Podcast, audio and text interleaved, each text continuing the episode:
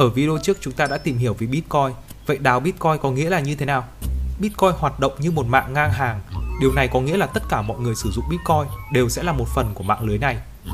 Nhưng mà khoan đã, Bitcoin đến từ đâu? Với tiền giấy, chính phủ sẽ là người quyết định khi nào in và in bao nhiêu tiền.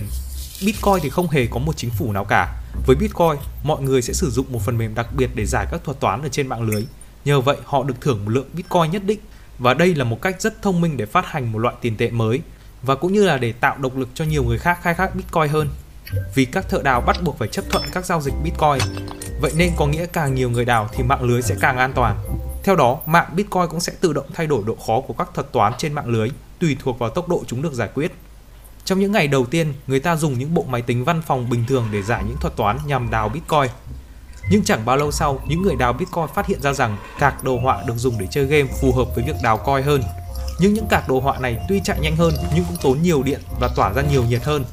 Và thế là một thế hệ máy đào Bitcoin thương mại được ra đời. Chúng bao gồm một con chip được lập trình để khai thác Bitcoin nhanh hơn. Tuy nhiên thì chúng vẫn tiêu hao rất nhiều năng lượng.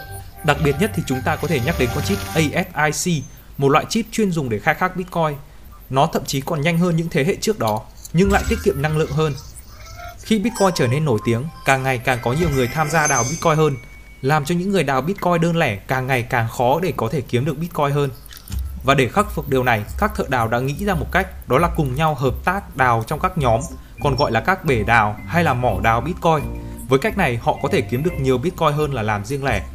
Và mỗi người tham gia trong mỏ đào sẽ nhận được phần thưởng tương ứng với công sức mà họ bỏ ra. Khai thác Bitcoin hay đào Bitcoin là một công việc cần thiết để đảm bảo tính công bằng và minh bạch của Bitcoin, trong khi vẫn giữ cho mạng lưới hoạt động một cách ổn định và bảo mật.